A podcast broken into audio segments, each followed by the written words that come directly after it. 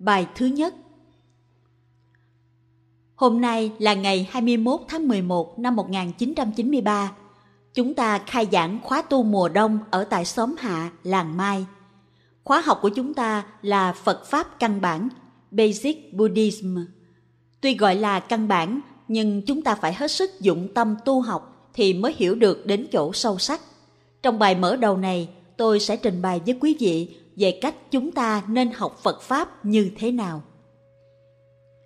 Phải học kinh điển một cách khôn ngoan. Chúng ta biết rằng hơn 400 năm sau khi Bụt nhập diệt, kinh điển mới được chép thành văn. Trước đó, kinh điển chỉ được truyền tụng bằng miệng từ thế hệ này sang thế hệ khác do các vị gọi là kinh sư. Các vị kinh sư ngày xưa thuộc hết các kinh điển và có nhiệm vụ tụng đọc lại cho đại chúng nghe. Có những vị thuộc lòng tất cả tạng kinh. Ngoài các vị kinh sư còn có những vị luật sư. Các vị kinh sư thuộc kinh, những vị luật sư thì nhớ luật. Sự truyền thừa kinh và luật hoàn toàn căn cứ vào trí nhớ. Mãi đến thế kỷ thứ nhất trước Tây Lịch, kinh điển mới được ghi chép. Vì vậy, trong thời gian 4-500 năm truyền thừa, nhiều điều sai lầm cũng được chép lại. Lý do là nhiều thế hệ Phật tử đã nhớ sai, hiểu lầm và hành trì không đúng. Chúng ta biết rằng ngay chính trong thời Bụt còn tại thế mà nhiều người vẫn không hiểu được lời Bụt dạy, vẫn diễn giải lời Bụt một cách sai lầm. Nhiều khi Bụt phải gọi người đó tới hỏi, Thầy nghe như thế nào mà thầy nói như vậy? Không những người ngoài đời hiểu lầm giáo lý của Bụt mà cả trong giáo đoàn cũng có nhiều người hiểu lầm nữa. Đọc kinh người bắt rắn, chúng ta đã thấy chính đệ tử của Bụt đã hiểu lầm Bụt, ngay trong khi Bụt còn tại thế. Vậy thì trong 400 năm, 500 năm sau ngày Bụt nhập diệt, truyền thừa lại những lời của Bụt bằng trí nhớ, bằng cách truyền miệng, thế nào cũng có sai lầm. Sai lầm không những gì nhớ lầm mà thôi, mà còn vì cách hiểu và hành trì không đúng. Khi hiểu sai rồi hành trì sai thì những lời buộc dạy truyền lại cũng sai luôn. Vì vậy, chúng ta phải rất cẩn thận trong khi học đạo bục và đừng bị kẹt vào những câu, những chữ ở trong kinh. Trong truyền thống Đại Thừa có câu Y kinh giải nghĩa tam thế Phật oan. Nghĩa là nếu quý vị nương vào kinh mà giải nghĩa từng chữ, từng câu một thì thế nào cũng nói oan cho các đức bụt trong ba đời. Nhưng cũng phải biết câu thứ hai, ly kinh nhất tự tức đồng ma thuyết. Nghĩa là nếu quý vị bỏ một chữ trong kinh đi, thì những điều quý vị nói sẽ có thể tương tự những điều ma quỷ nói. Một mặt mình không thể bỏ kinh được, một mặt mình không nên quá chấp vào từng chữ, từng câu để cắt nghĩa. Đó là thái độ khôn ngoan của những người học Phật phải nương vào kinh nhưng sử dụng kinh với tất cả sự thông minh và khôn khéo của mình thì mới không bị kẹt quá vào những câu, những chữ trong kinh điển. Theo lời truyền tụng thì ở Tích Lan vào khoảng thế kỷ thứ hai trước Thiên Chúa Giáng sinh, người ta đã có ý định ghi chép lại những lời buộc dạy. Nhưng mãi tới thế kỷ trước Thiên Chúa Giáng sinh thì các vị mới thực hiện được việc chép lại kinh điển trên lá bối và cũng theo lời truyền tụng trên thì lúc đó ở trong giáo đoàn chỉ còn lại một thầy thuộc lòng được hết tất cả các kinh trong Đại Tạng. Chỉ có một thầy, những thầy khác cũng thuộc nhưng không thuộc hết. Điều này cho người ta thấy nguy cơ thất truyền kinh điển nên dội tìm cách chép kinh. Người ta cũng kể rằng thầy đó tuy thuộc hết tất cả các kinh nhưng tánh tình không dễ thương. Tuy nhiên mọi người đành phải chịu đựng chịu chuộng hết mực để thầy ấy ngồi tụng lại tất cả các kinh mà thầy thuộc cho người ta ghi chép trên lá bối. Khi nghe câu chuyện đó, tôi rất buồn cười. Vì nếu thầy đó tính tình khó chịu, thì có lẽ thầy hiểu và thực tập kinh cũng không hay gì mấy. Do đó, kinh thầy thuộc cũng không thể đúng hoàn toàn. Đó là câu chuyện trong đạo Bụt Nam truyền. Trường hợp của đạo Bụt Bắc truyền, các kinh điển bằng tiếng Prakrit, bằng chữ Sanskrit cũng được chép lại vào khoảng cùng một thời gian. Có nhiều kinh nguyên bản Sanskrit hiện giờ không còn nữa và chúng ta phải căn cứ trên những bản dịch chữ Hán hay Tây Tạng. Đạo Bụt Nam truyền có một truyền thống rất lâu dài và không đứt đoạn. Đạo bục Nam truyền đã sử dụng tiếng Pali để ghi chép kinh điển và giáo lý. Trong khi đó thì đạo bục Bắc truyền, chẳng hạn học phái thuyết nhất thiết hữu bộ, gọi tắt là hữu bộ, lại sử dụng tiếng Sanskrit. Hữu bộ đã được truyền thừa khá lâu, tới một ngàn năm ở vùng Kashmir, Đông Bắc Ấn Độ.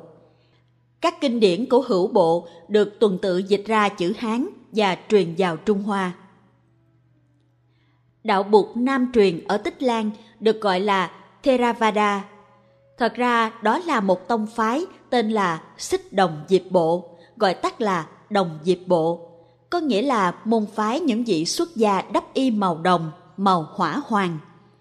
Cố nhiên cái tên cũng không có nghĩa gì mấy, và vì ai cũng muốn tự nhận mình là đạo bụt truyền thống, nên đã từ lâu đạo bụt ở Tích Lan tự gọi là Theravada, thượng tọa bộ, tức là đạo bụt chính thống, nguyên thủy.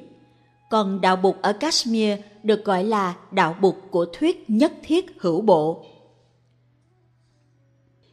Khi đạo bụt chia ra làm nhiều bộ phái, 18 hoặc 20 bộ phái, một bộ phái đi xuống phía nam ở lại Tích Lan, một bộ phái đi lên miền Bắc ở Kashmir, còn các bộ phái kia tản mát khắp nơi ở Ấn Độ. Nếu so sánh các kinh điển của hai bộ phái đồng diệp bộ và hữu bộ mà thấy những điểm giống nhau thì chúng ta biết rằng những điểm đồng đó là đạo bục trước khi phân phái. Và nếu chúng ta thấy những điểm dị, những điểm khác nhau, điều đó có nghĩa là từ ngày tách rời, hai bộ phái bắt đầu có những cách thấy khác nhau, những cách hiểu khác nhau. Thành ra sự nghiên cứu để so sánh kinh điển của phái Theravada tức đồng diệp bộ và của phái hữu bộ giúp chúng ta biết được những cái gì có trước khi phân phái và những gì bất đồng sau khi phân phái. Tuy nhiên, trước khi chia ra nhiều phái, đạo Bụt cũng đã biến hình rồi. Chúng ta biết ngay trong thời đại Bụt đang còn tại thế, đã có sự hiểu lầm về giáo lý đạo Bụt, thì cố nhiên sau khi Bụt nhập diệt và trong mấy trăm năm truyền thừa, thế nào cũng đã có những chuyện hiểu lầm và truyền thừa sai lạc. Cho nên, khi học, chúng ta phải cẩn thận so sánh. Nhất là chúng ta phải tìm một cái nhìn có tính cách nhất quán, một cái nhìn thấu suốt xuyên qua tất cả những điểm khác biệt. Giống như là khi có nhiều viên ngọc, chúng ta dùng một sợi dây sâu lại hết tất cả để tạo thành một chuỗi ngọc vậy. Cái nhìn nhất quán có nghĩa là cái nhìn hệ thống hóa và vượt khỏi những mâu thuẫn trên bề mặt. Trên bề mặt có thể thấy những điều trái ngược nhau, nhưng nếu chúng ta có cái nhìn nhất quán thì những mâu thuẫn biến đi. Khi học kinh không được hướng dẫn thì ta có thể thấy lộn xộn lắm. Có khi một kinh nói thế này, khi thì một kinh khác nói ngược lại, ta không biết đường nào mà theo. Khi thì kinh nói có sinh và có tử, khi lại nói không có sinh, không có tử. Thành ra chúng ta không biết là có sinh có tử là đúng hay không sinh không tử là đúng. Vì vậy, chúng ta phải tìm ra phương pháp để có được cái nhìn nhất quán và thấu triệt và có tính cách hệ thống hóa. Phương pháp đó dựa trên nguyên tắc nhị đế, tứ tất đàn, bốn điều y cứ, tương tức và tính chất thực chứng của đạo Bụt mà chúng ta sẽ lần lượt duyệt qua. Hai cách nhìn sự thật, sự phân biệt tục đế và chân đế. Trong đạo buộc có quan niệm về nhị đế. Nhị đế có nghĩa là hai loại sự thật, sự thật tương đối và sự thật tuyệt đối. Sự thật tương đối gọi là tục đế, tức sự thật trong cuộc đời thế tục, có khi gọi là thế đế hay thế tục đế. Bụt luôn luôn nói sự thật, không bao giờ Ngài không nói sự thật. Nhưng có khi Ngài nói về sự thật tương đối và có khi Ngài nói về sự thật tuyệt đối. Nếu không biết điều đó, nếu không có tiêu chuẩn để phán xét, chúng ta có thể thấy nhiều điều buộc nói trái ngược nhau. Xin nói lại, chân lý tương đối, chân lý ở ngoài đời gọi là tục đế, thế tục đế hay thế đế. còn chân lý tuyệt đối gọi là chân đế, thắng nghĩa đế hay đệ nhất nghĩa đế. Thắng nghĩa tức là cao hơn hết. Vậy khi nghe lời Bụt, chúng ta phải có khả năng nhận diện đó là một lời tuyên bố về chân lý tương đối hay là một lời tuyên bố về chân lý tuyệt đối thì chúng ta sẽ không bị lộn xộn. Trong kinh có bài kệ này rất nổi tiếng.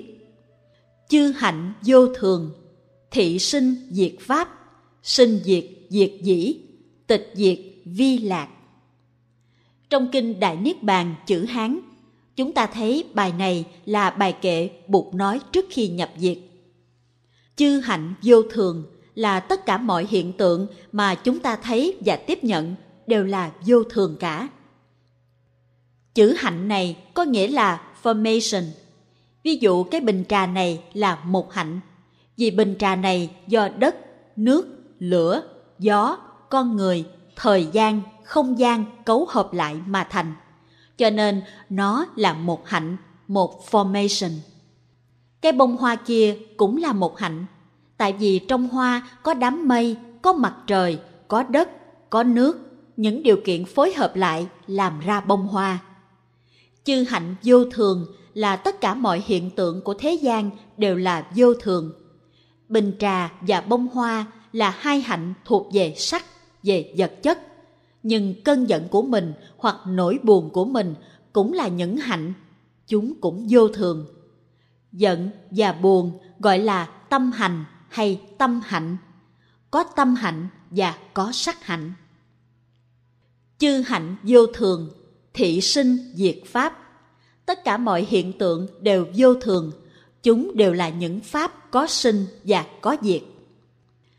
Sinh diệt, diệt dĩ. Khi cái sinh và cái diệt đã bị diệt đi rồi, thì lúc bấy giờ sự tịch diệt, niềm yên lặng đó là niềm vui chân thật. Tịch diệt vi lạc. Hai câu đầu nói về thế giới hiện tượng, nói về tục đế, về chân lý tương đối, diễn tả thế giới, trong đó có sinh và có diệt. Nhưng hai câu sau đã đưa ta đi qua bình diện của chân đế, tức là thực tại vượt thoát cái sinh và cái diệt. Khi mà cái sinh và cái diệt không còn nữa, khi mà cái sinh và cái diệt đã diệt rồi, thì sự vắng lặng đó là niềm vui chân thật. Trong thế giới này có sinh và có diệt, nhưng trong thế giới kia mà ta có thể gọi là pháp giới thì không có sinh và không có diệt. Nếu ta nghĩ hai lời tuyên bố này trái ngược nhau thì không đúng. Thế giới của hai câu đầu là thế giới hiện tượng, thế giới của tích môn. Đứng về phương diện tướng, ta thấy có sinh, có diệt. Đứng về phương diện tính, ta thấy không có sinh cũng không có diệt. Đây là thế giới của bản môn. Khi quan sát những đợt sóng, ta thấy sóng có những cái tướng như tướng cao, tướng thấp, tướng bắt đầu, tướng chấm dứt, tướng đẹp, tướng xấu, tướng có, tướng không. Mỗi đợt sóng mang theo tướng có và tướng không. Trước khi đợt sóng dương lên thì hình như là nó không có. Khi nó bắt đầu rồi thì hình như là nó có. Khi nó chấm dứt thì hình như là nó không có nữa.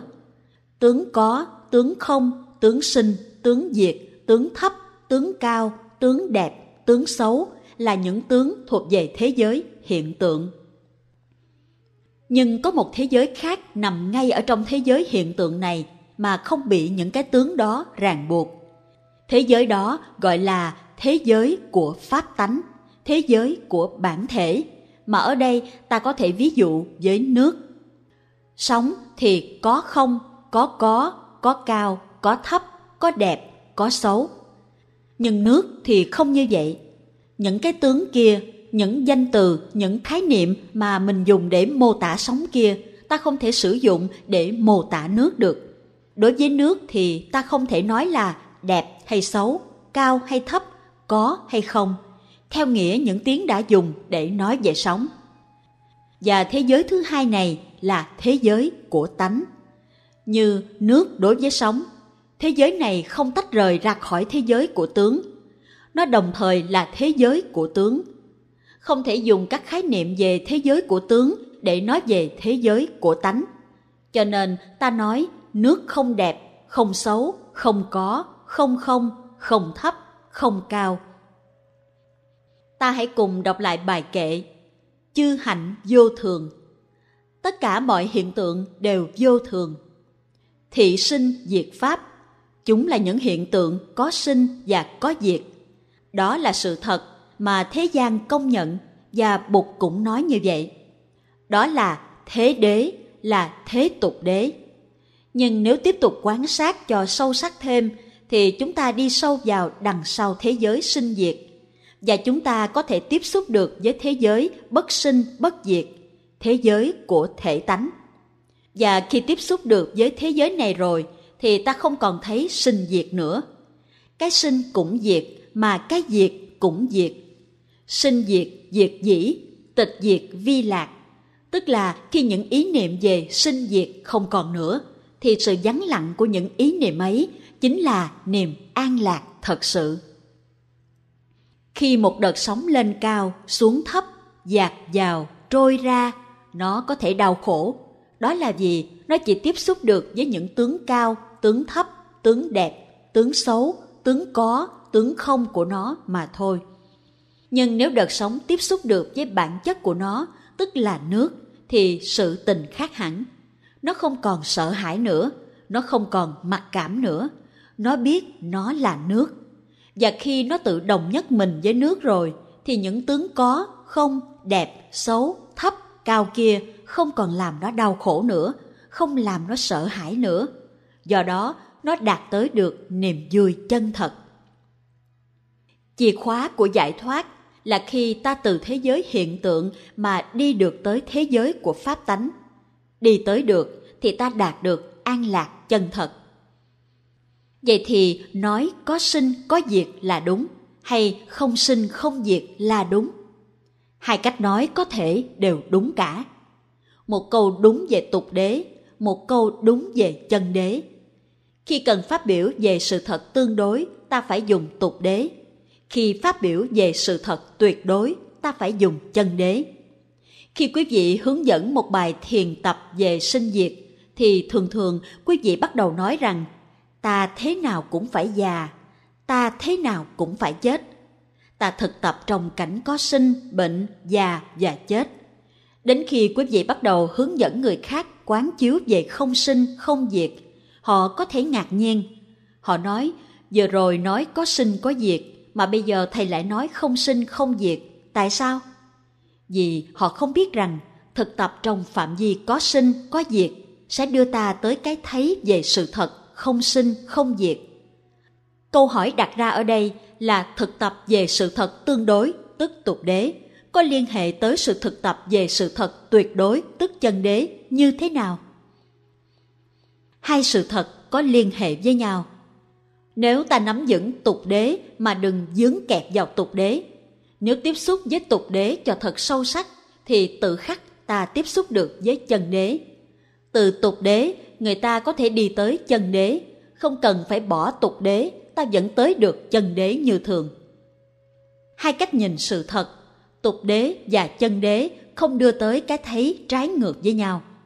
Chúng ta có thể lấy những thí dụ ở ngoài đời – đứng trước cùng một hiện tượng, ta có thể dùng hai cách nhìn khác hẳn nhau. Cách nhìn này không chối bỏ cách nhìn khác, hai cách nhìn sẽ bổ túc cho nhau.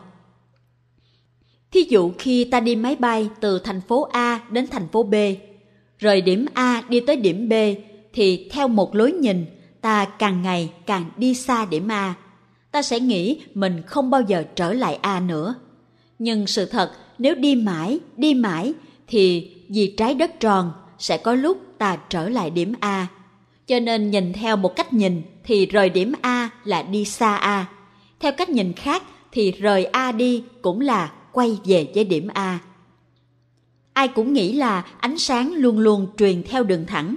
Nhưng khoa học ngày nay đã cho thấy rằng khi đi ngang gần một vật thể lớn trong không gian, ánh sáng sẽ đi cong. Đó là hai sự thật khác hẳn nhau về cùng một hiện tượng. Khi ngồi nhìn lên, chúng ta nghĩ đó là phía trên, nhìn xuống ta nghĩ đó là phía dưới. Nhưng cùng một lúc đó, đồng loại ta ở phía bên kia địa cầu nhìn sẽ thấy ngược lại.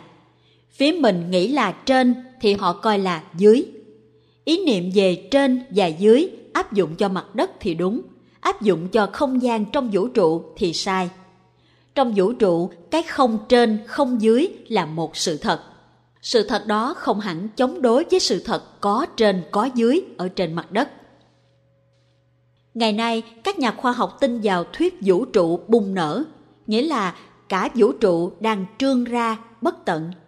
Từ một điểm trong vũ trụ đứng quan sát, ta thấy tất cả các điểm khác đều chạy xa chỗ ta đang đứng, và tốc độ rời xa tăng theo khoảng cách từ chỗ ta đứng.